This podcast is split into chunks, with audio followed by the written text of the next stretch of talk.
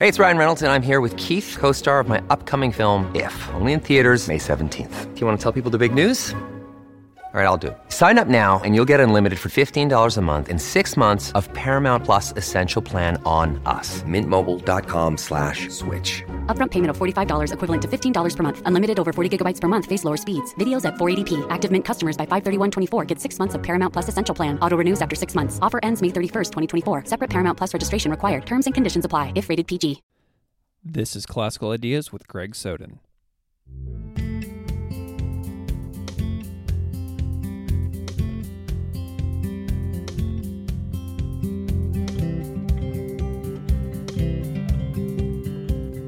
Welcome to Classical Ideas. This is Greg Soden. As a parent of a young child learning to explore the world, read, and write, few things are more fantastic than good books. A good book for children should have some great artwork, an interesting plot and lesson worthy of discussion and questions, and hopefully a window into something new about the world. So imagine my glee when I discovered a children's book about the life of the Buddha from Wisdom Publications. With a story by Andrea Miller and illustrations by artist Rima Fujita, The Day the Buddha Woke Up is on my daughter's bookshelf, and we use it often to practice her kindergarten sight words. Throughout the lifespan of this show, I've come across fascinating work by so many people, and today's guest, Andrea Miller, does some fantastic work that I enjoy following. Andrea Miller is the deputy editor of Lion's Roar magazine, which is formerly called the Shambhala Sun. Lion's Roar is a publication force within Buddhism that so many of you will already know. And Andrea is also the author of two picture books The Day the Buddha Woke Up and my first book of Canadian birds. She's also the editor of three anthologies, most recently, All the Rage Buddhist Wisdom on Anger and Acceptance. I spoke with Andrea also on the heels of her trip to India to attend the International Buddhist Conclave, which afforded her the chance to attend sacred Buddhist sites. She has a brand new piece out in December 2018 through Lion's Roar, where she writes often, and the article is called The Buddha Was Here. We discuss this trip and her new piece in detail in this episode, and you can find a link to that article in the show notes. If you like this show and find it valuable, please consider taking a moment to rate it in whatever podcast service you use.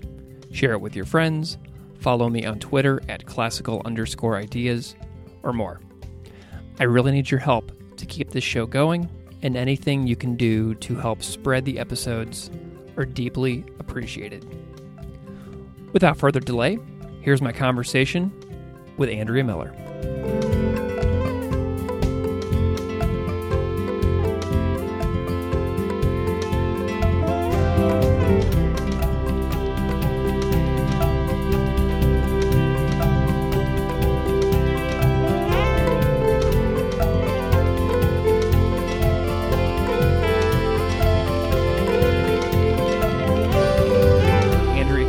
Much for coming on the show. Thank you very much for having me. Can you spend a moment and just kind of introduce yourself and your work to the audience? Sure. Uh, my name is Andrea Miller, as you said, and I'm the deputy editor of Lion's Roar magazine, which was formerly called the Shambhala Sun. And um, I also am a children's author. Um, I've written two picture books. One is called The Day the Buddha Woke Up, which was published in June by Wisdom Publications. And the other one is called The Day the uh, sorry, the other one is called My First Book of Canadian Birds, which was published by Nimbus um, just in September. Fantastic. So I have a lot of listeners who are parents, and I am the parent of a five year old myself. So let's start with your book. Your board book is called The Day the Buddha Woke Up.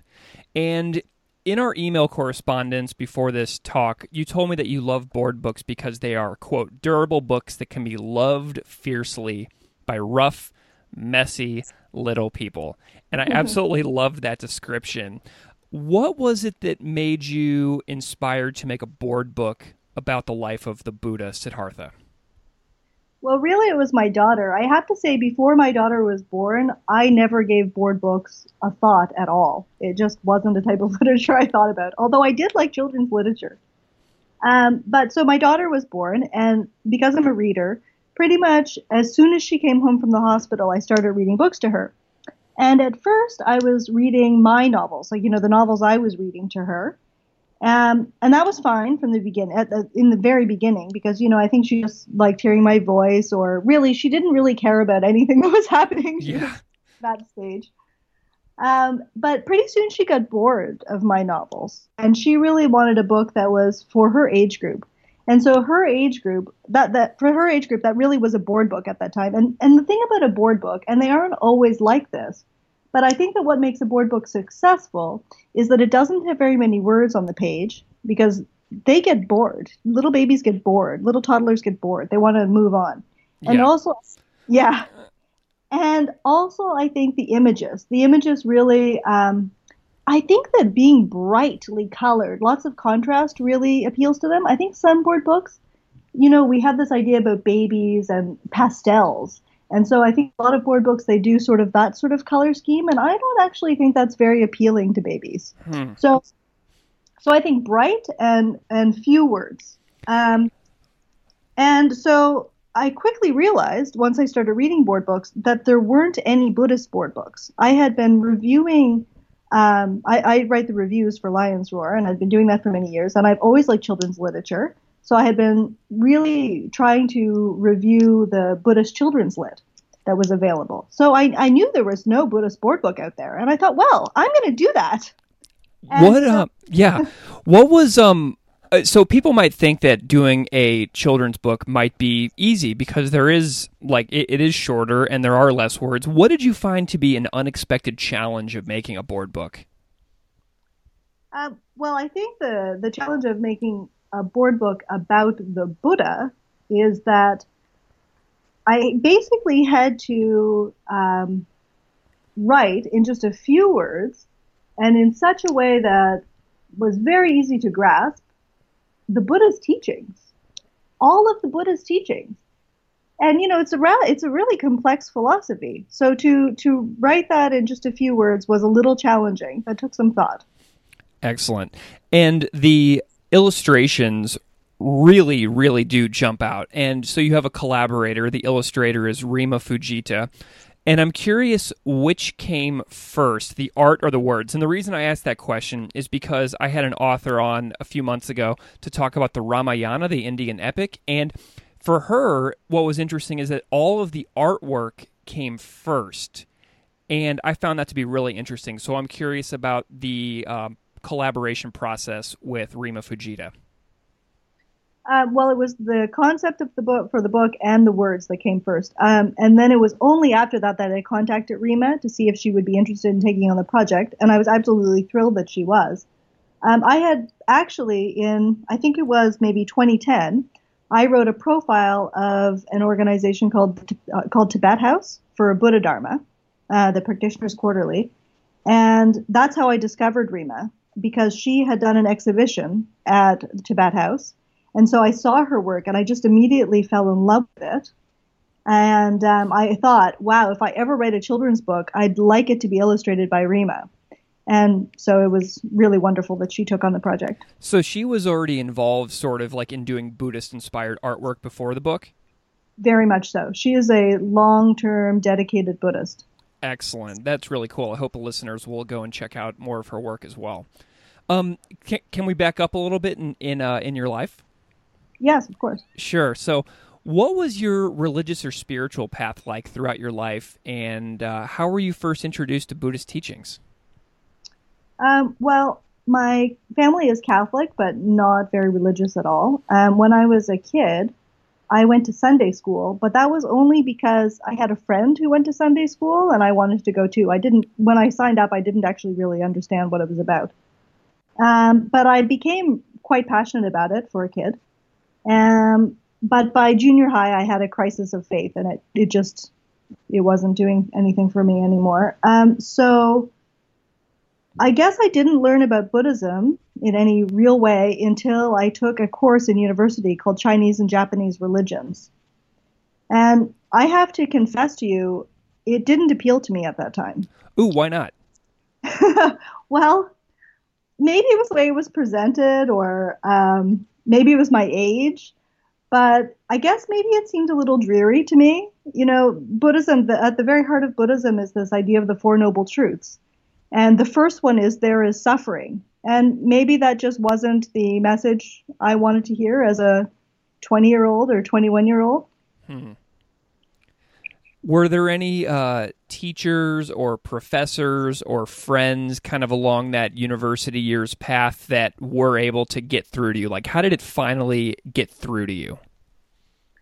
Um, well, I ended up uh, years after university. I ended up getting really into yoga, and at that time, I was teaching English as a second language here in Halifax, and my coworker was a Buddhist, and he happened to have an extra copy of the Shambhala Sun, and it was a yoga issue. So he gave it to me, and I read it, and I absolutely loved it. I went back to work, and I was like, "Oh, wow, I love this magazine." So he gave me another issue that was, um, you know, much more about Buddhism, and I also really loved that. And he ha- and he told me that the magazine was produced here in Halifax, which was amazing. I had studied journalism, so I knew immediately that I wanted to work at the Shambhala Sun.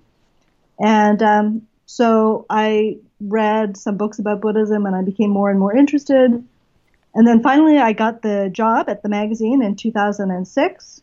Um, but it was another six years after that before I really committed to being a Buddhist, before I became like, I, I really identified as being a Buddhist. And and that's just because I didn't feel like I just wanted to become a Buddhist because I work here and, um, you know, it was like the easiest thing to do.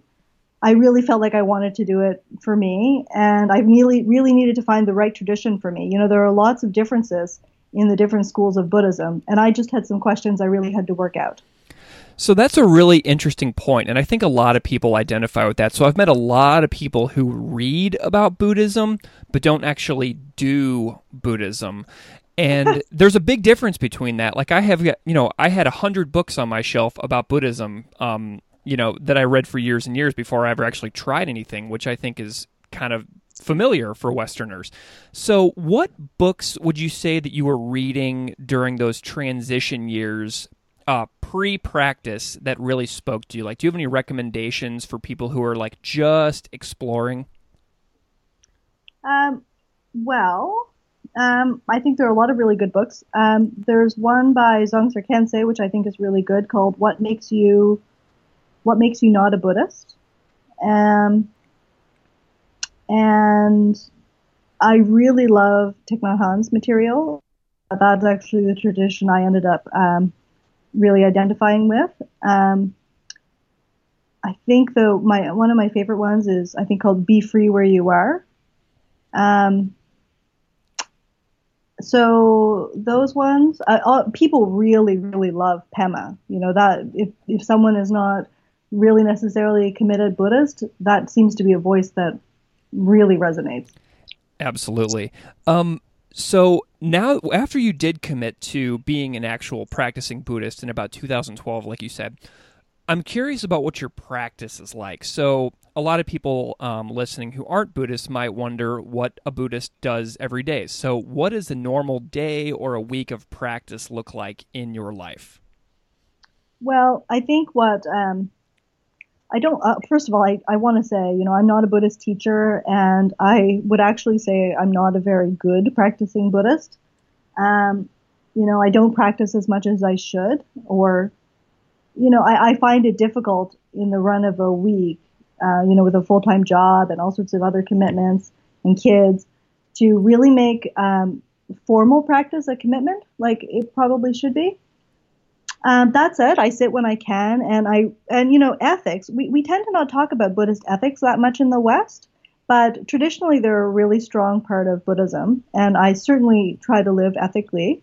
Um, and when I go on retreat, you know, I really um, I really find it easy to get into the deep contemplative um, way on retreat. Um, you know um, engaging in mindful eating and mindful walking. But you know, as I said, I don't think I'm like the very best practitioner out there by any means, but maybe as a Buddhist journalist, that kind of makes me more uh, relatable for a lot of our readers because I think a lot of us feel like we're not uh, we're not ideal practitioners.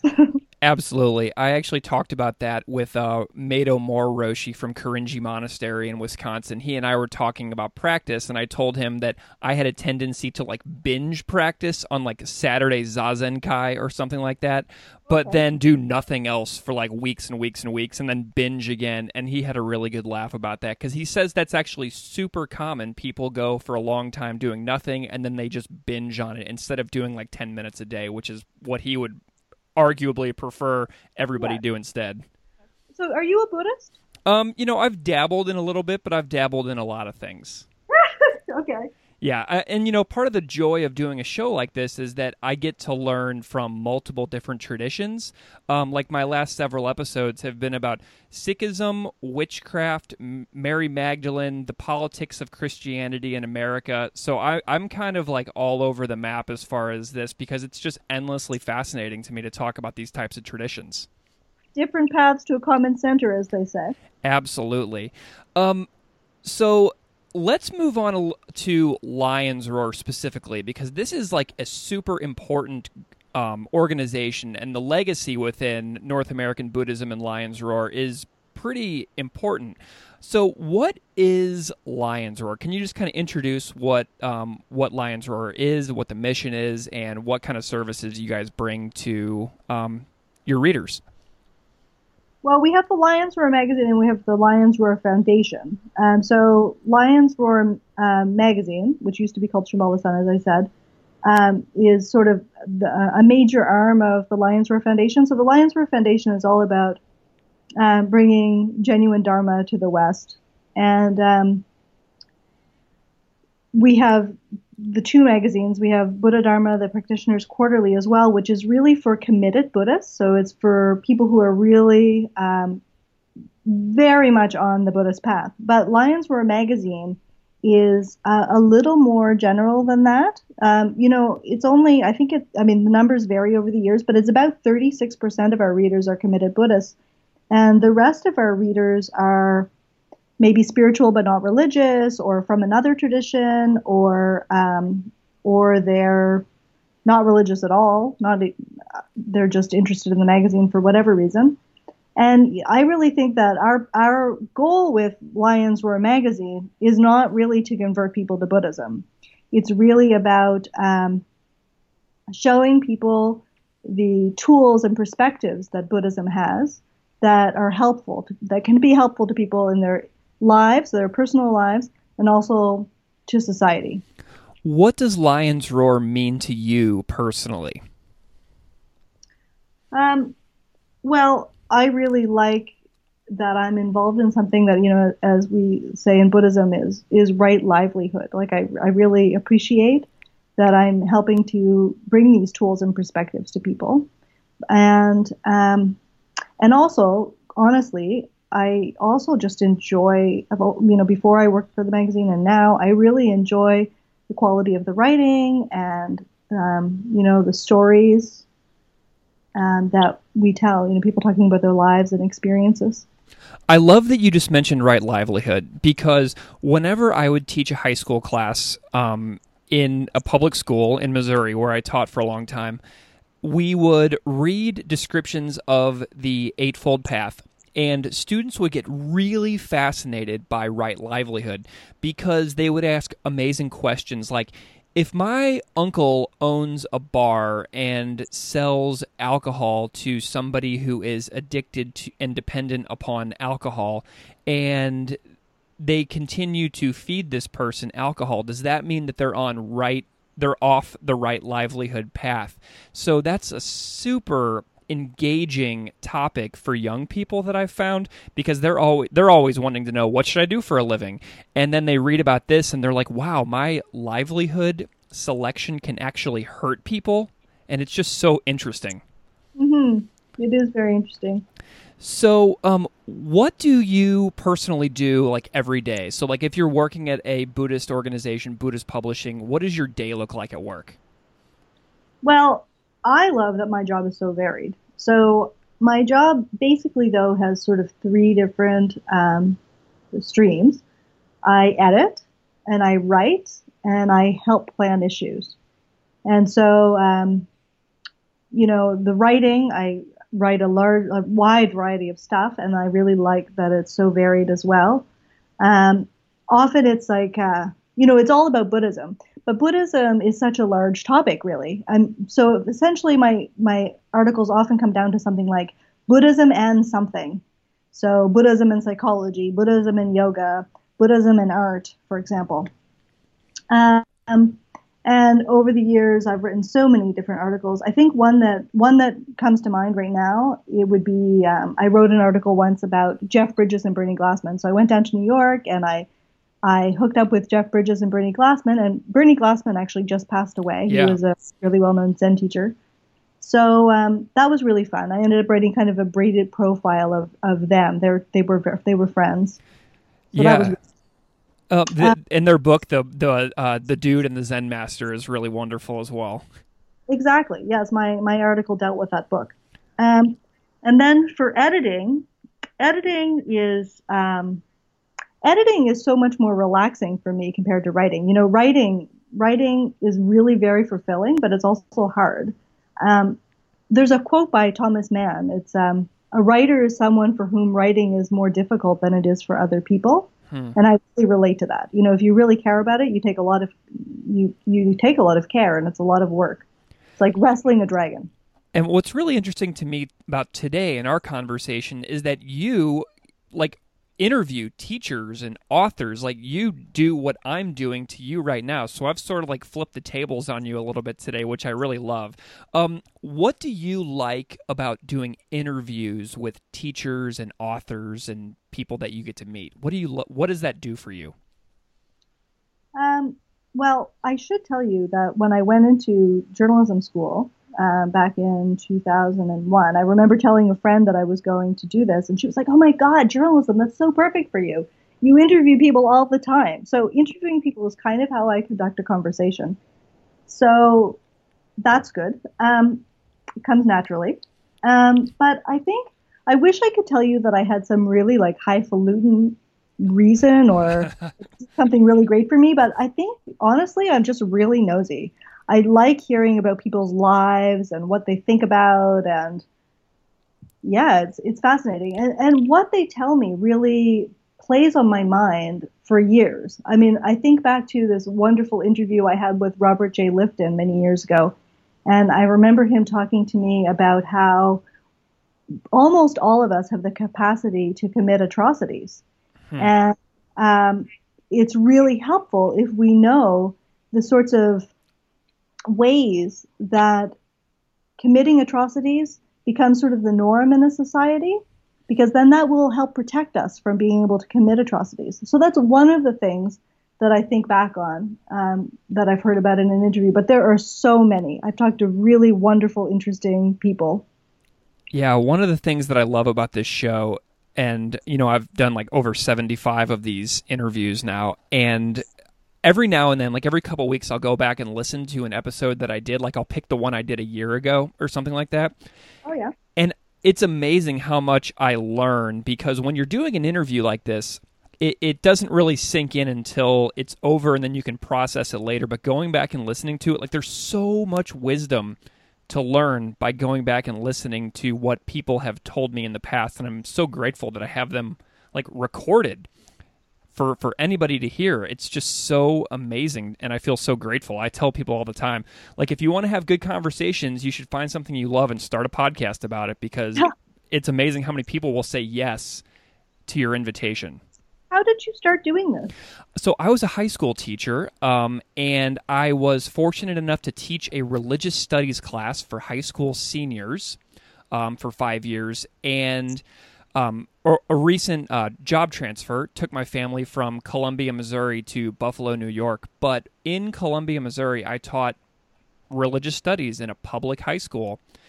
And every now and then we would have guest speakers in the class and the students would ask the greatest questions imaginable and i would leave each conversation like a buzz with excitement and inspiration, and I would realize that like um, you know, I could I could talk to people who were writing the books that I was reading, and I decided to start a show like this one to um, you know, to help the parents and the families and the community understand a little bit more about religious literacy.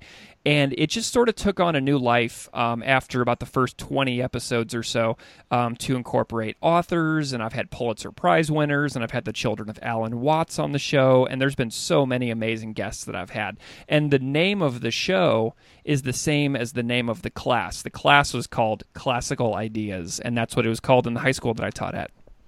And so, why do you think it's so important to teach um, people about world religions? Well, you know, it's all about like breaking down uh, walls and continuing to be a lifelong learner. From you know, after you graduate from college, uh, I think the the amount of people that continue to read books after college just plummets. And I just see that like the meaning of life is just being curious. And these conversations to me are a way to like feed my own curiosity.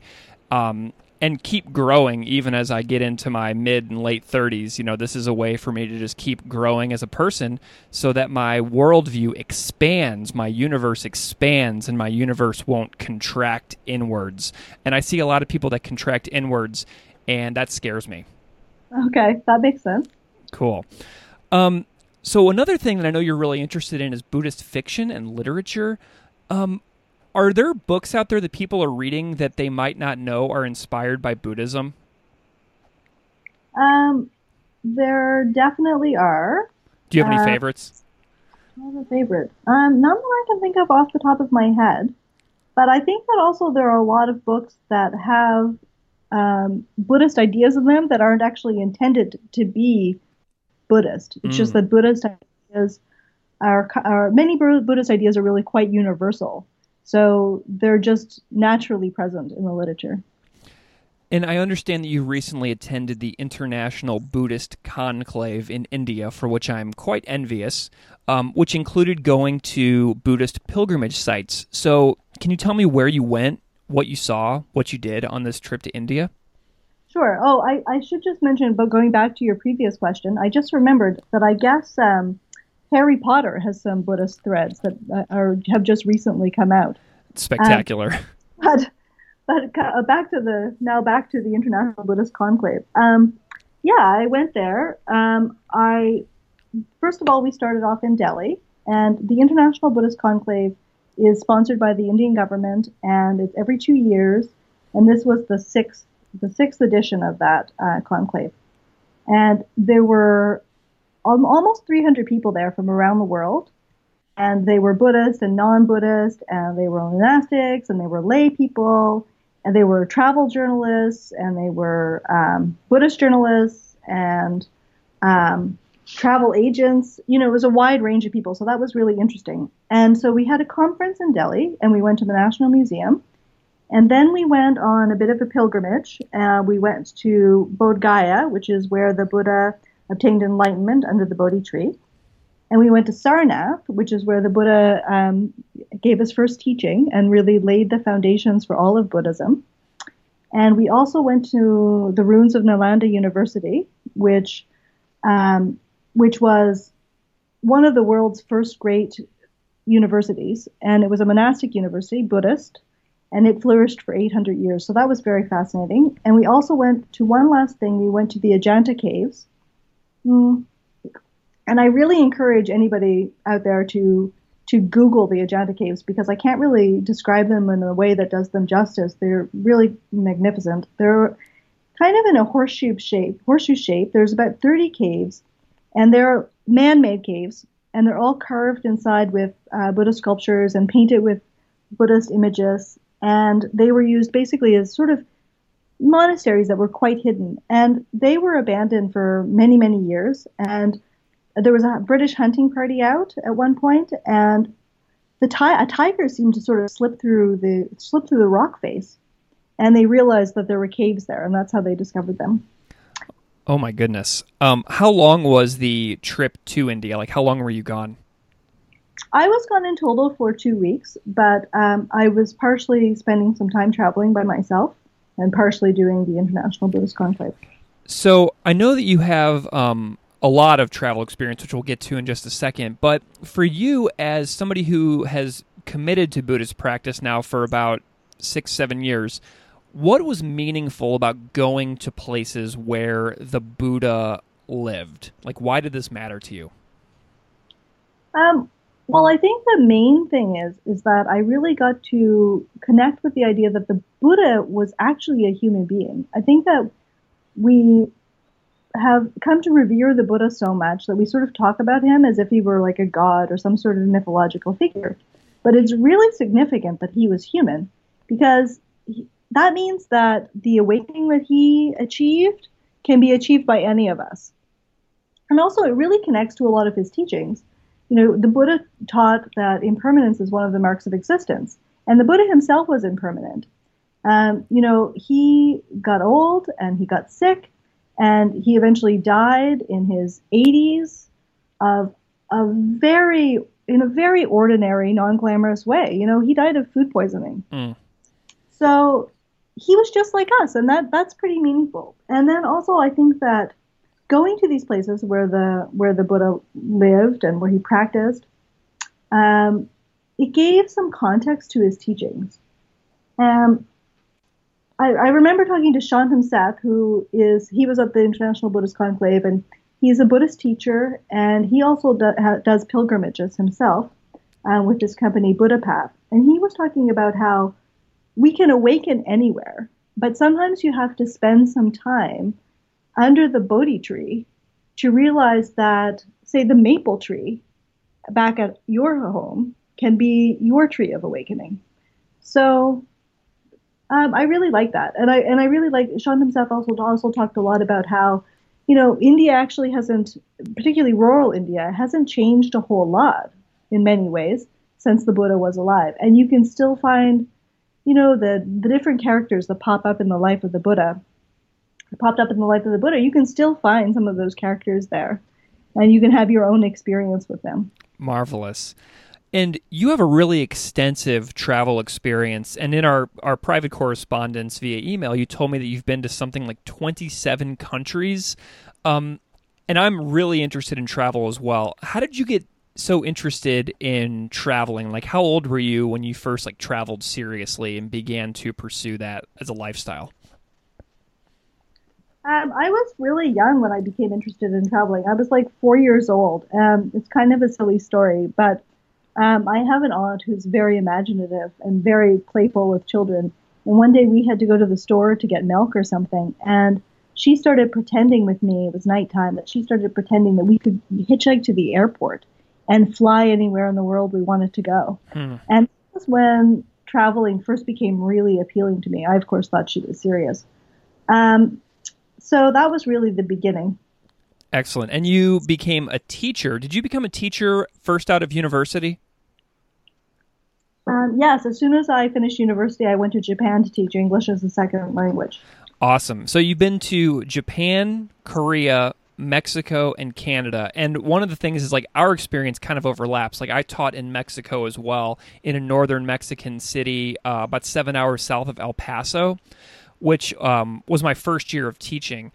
And that experience of teaching abroad in Mexico, England, and then I studied in Canada, and I also worked in Hawaii for a while these are transformative experiences. Like when you go away and work in other countries, like you don't return as the same person. And I'm curious what your interpretation of this is. How did being a teacher in other parts of the world change you? Oh God, in all sorts of ways. Um, I think that um, first of all, I, I think it just helped me get to know myself more. I, I, like the story that I told you about when I was four. I think when I was four, and for many years after that, I sort of saw traveling as as kind of like a way to escape, like this magical magical thing where you could hop on a plane and and, and escape from your life. Um, and then I traveled quite a bit and lived in these places, as you said, and I got to really know that the old that old adage is true that wherever you go, there you are. And you know, then I had to kind of work with that. And so I still really love traveling and I still find it magical in many ways, but I have different ex- expectations of it. Um, so, and then there's also that I think that as glamorous as it is to go see the Eiffel Tower or I don't know the pyramids in Tikal or whatever, um, traveling is also kind of painful and you know inconvenient, and mm. it, you really get to see who you are um, when you don't understand the language and nothing makes sense to you and uh, nothing matches your ideas about what's normal or the way things should be. And so I think traveling has helped to make me more flexible and more comfortable with ambiguity. And it's really made me understand on a kind of cellular level that there's no one right way of doing things. People do things differently all over the world, and maybe we don't understand why they're doing what they're doing, but there is a reason. Um, so, so there's that, and then there's also just the joy of traveling um, and meeting people and making friends with people from other countries and getting to understand their concerns and what they love and what's important to them. And then I find that after I come home from living in, you know, X, Y, or Z, or even visiting X, Y, and Z, I, when I then read the news about that country or hear something about that country, I never feel indifferent to that country. I, it feels more connected to me. So I think it just connects us more to the world. And and I'd, I'd really like to know what your experience of that is, if it's sort of similar or. Oh, sure. Okay, so one big example that jumps out at me is the constant national discussion in the U.S. about the border wall along the border with the U.S. and Mexico. And one thing that really stands out to me is that most Americans, I would argue, don't know people on the other side of what would be the border wall. Mm-hmm. And I do. And I know um, tremendously talented and fantastic young people who were my uh, seventh, eighth, and ninth graders when I taught in Mexico that just because of where they happened to be born on planet Earth which is a total fluke if you even think about it in the first place. Now they will be living on the other side of this giant fence. And the fence to me is very symbolic. And I think that a lot of people don't think about the people that would be on the other side of the border wall. And I do. I think about them all the time. So whenever this conversation comes up, um, I think about the people who live on the other side. I think about them having me in their homes. I think about them cooking meals for me. I think about them inviting me over. I think about them practicing their languages with me and me practicing my language with them. And I just think about those experiences and the people who helped me whenever I was struggling, like you said, because traveling is insanely difficult, inconvenient, confusing. And there are people on the other end who helped me navigate that confusion and that difficulty. Exactly. So it, it changed me entirely. And I know that um, you mentioned to me as well that your husband is actually from Mexico. Um, what has it been like working with uh, cultural differences? Are there any things that you guys have had to navigate as a couple? Yeah, um, I, I, actually met my husband when I was uh, teaching English down in Mexico. And uh, so we've been together now for 12 years. We've been married for 10, and we are very, very happily married. We're really well suited for each other. Um, but yeah, it's, it's been complex because I find that for maybe the first 10 years that we were together, um, it, this hasn't come up lately at all, but every once in a while, a situation would come up where we just weren't on the same page at all. And, you know, we'd argue and just not understand each other. And then finally, we'd realize, oh, this is a cultural difference. And then that would kind of clear the situation up. And I feel that one thing that helped us um, kind of clear things up is I had read a book called There's a Word for That in Mexico. And it, it laid out chapter by chapter um, the sort of worldview in Mexico. And and I found that really helpful. So, what's important in Mexico, and just how they, how how Mexicans tend to view things, and and why, like the historical reasons for these things. And you know, every culture has their worldview. We have our worldview too. Um, so there could easily be a, a book about Canadians or a book about Americans, and but we don't think of it in those terms when it's our own culture because it's just how we just think, oh, this is just the way it is. Um, and of course, that's not true. Um, yeah.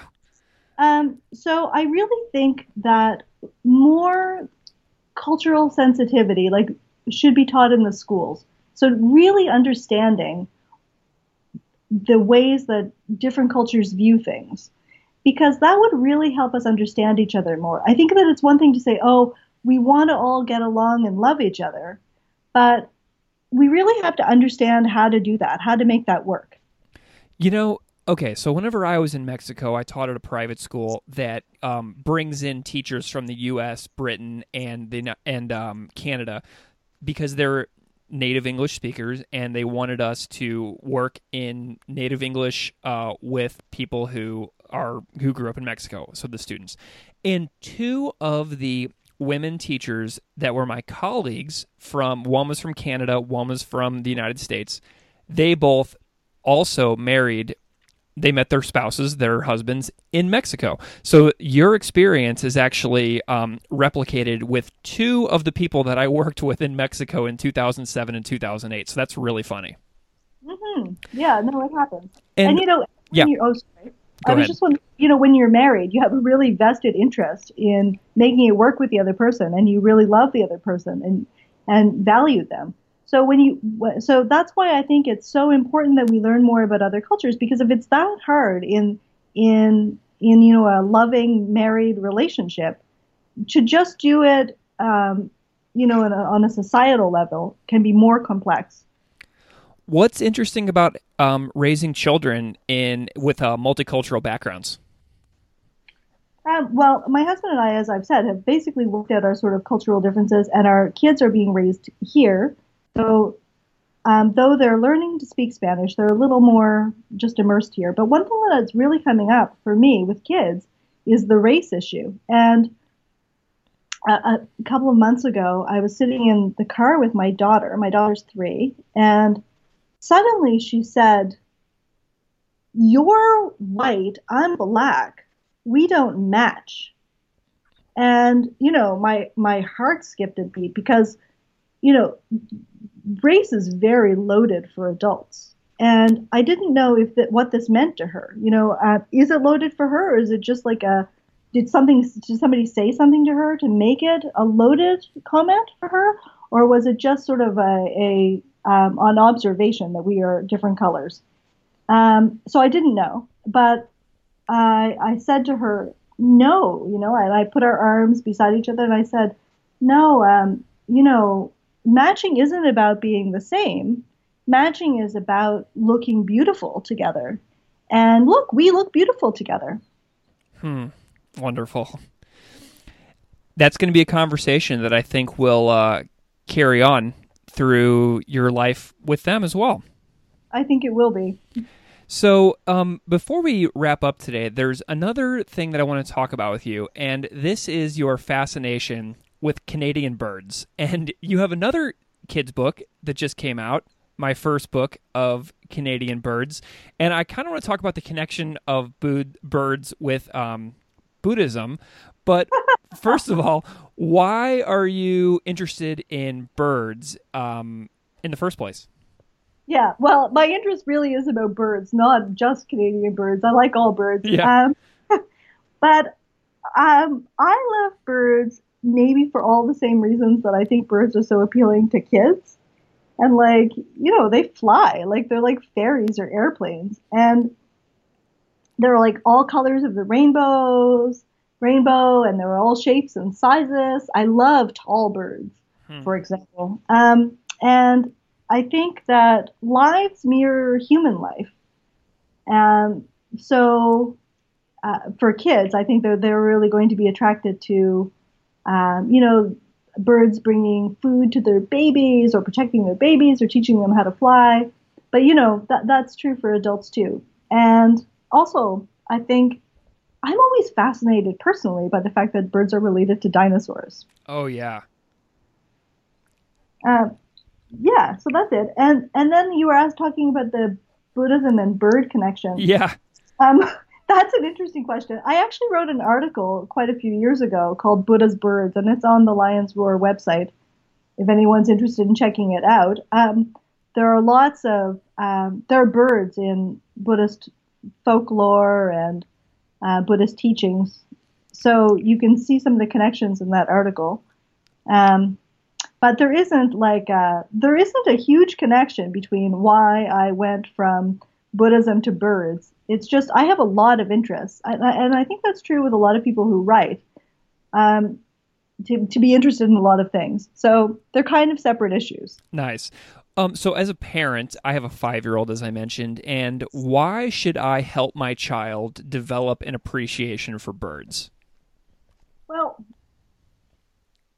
I think that birds, being interested in birds, helps get kids outside.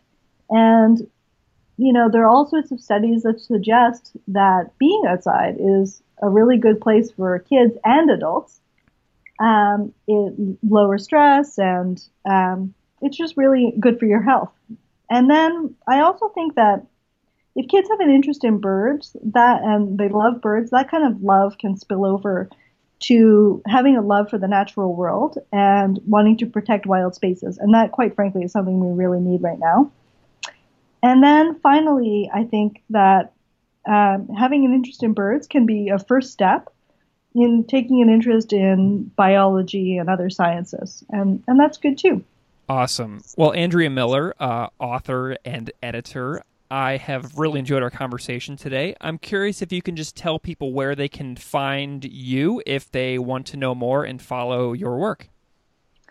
Um, well, besides the stuff that we've discussed, um, and you know, Lion's Roar is always putting up new stuff. I did want to mention that um, the story that I wrote about my pilgrimage experiences um, with the International Buddhist Conclave will be in the December January issue uh, of Lion's Roar. And I also wanted to mention that I also have three anthologies that I did for Shambhala Publications. Um, there's Right Here With You, which is about uh, bringing mindful awareness into our relationships. And I also did Buddha's Daughters, which is um, uh, teachings from women who are shaping Buddhism in the West. And then finally, All the Rage, which is uh, Buddhist wisdom on anger and acceptance. Fantastic. Thank you so much for your time today. This has been a real pleasure. Great. Thank you very much, Greg. I loved it.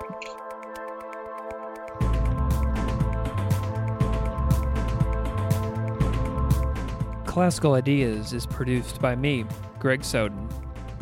Music on Classical Ideas is composed and performed by Derek Strybig.